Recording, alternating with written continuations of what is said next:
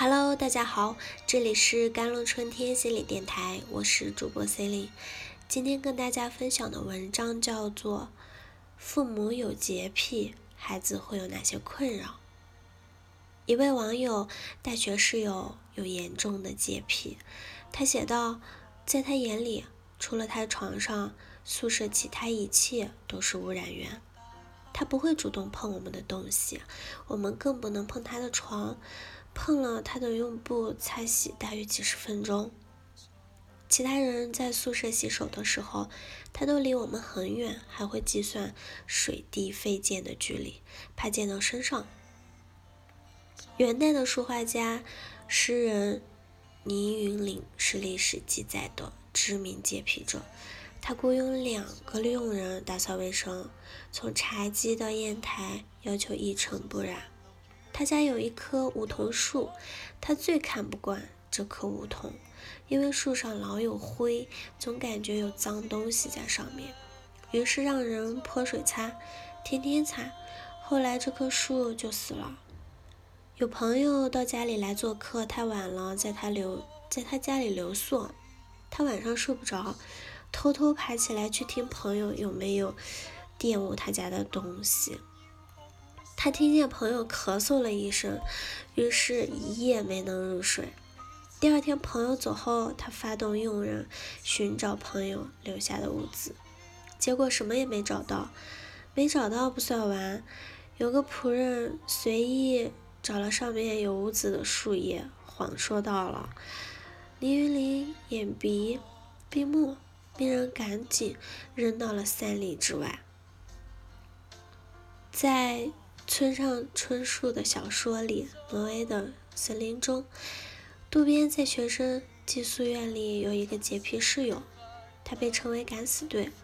其他男生宿舍脏得一塌糊涂，不过相比之下，我的房间却干净得如同太平间，地板上一尘不染，窗玻璃呀光可见人，卧具每周晾晒一次，铅笔在笔筒内。各得其位，就连窗帘每个月都少不得洗涤一条。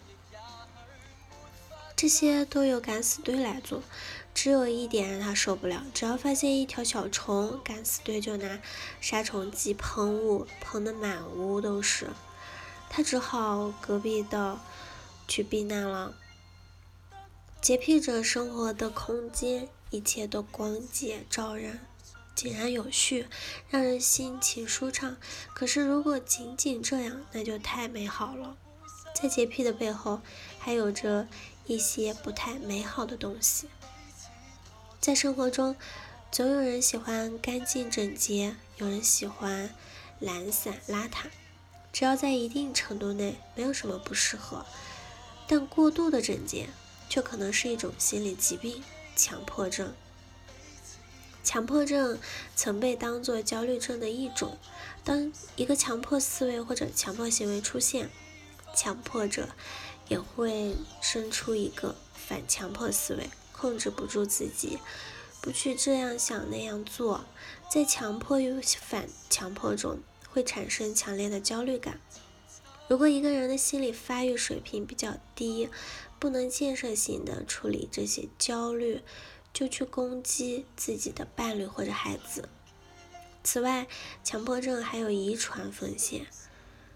研究发现啊，一级的血亲、父母、兄弟姐妹中有强迫症的个体，患此障碍的风险，比近亲中没有患强迫症的个体风险高出了二到五倍。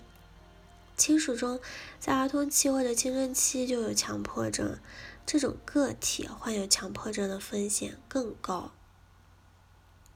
If your parents are squeamish, you tend to be a high level of anxiety. Therefore, you will have a hard time either from a genetic perspective or from a nutritional perspective.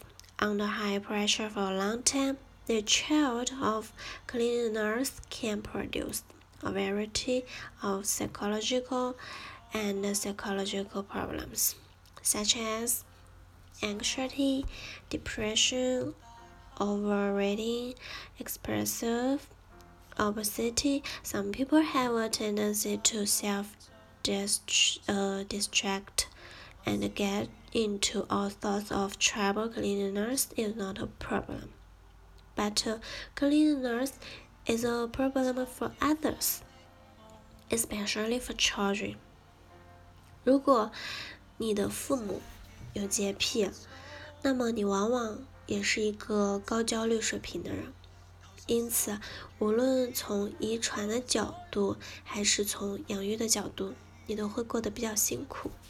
长期处于高压之下，洁癖者的孩子会产生各种各样的生理、心理问题，比如焦虑啊、抑郁、酗酒、暴饮暴食或者过度肥胖等。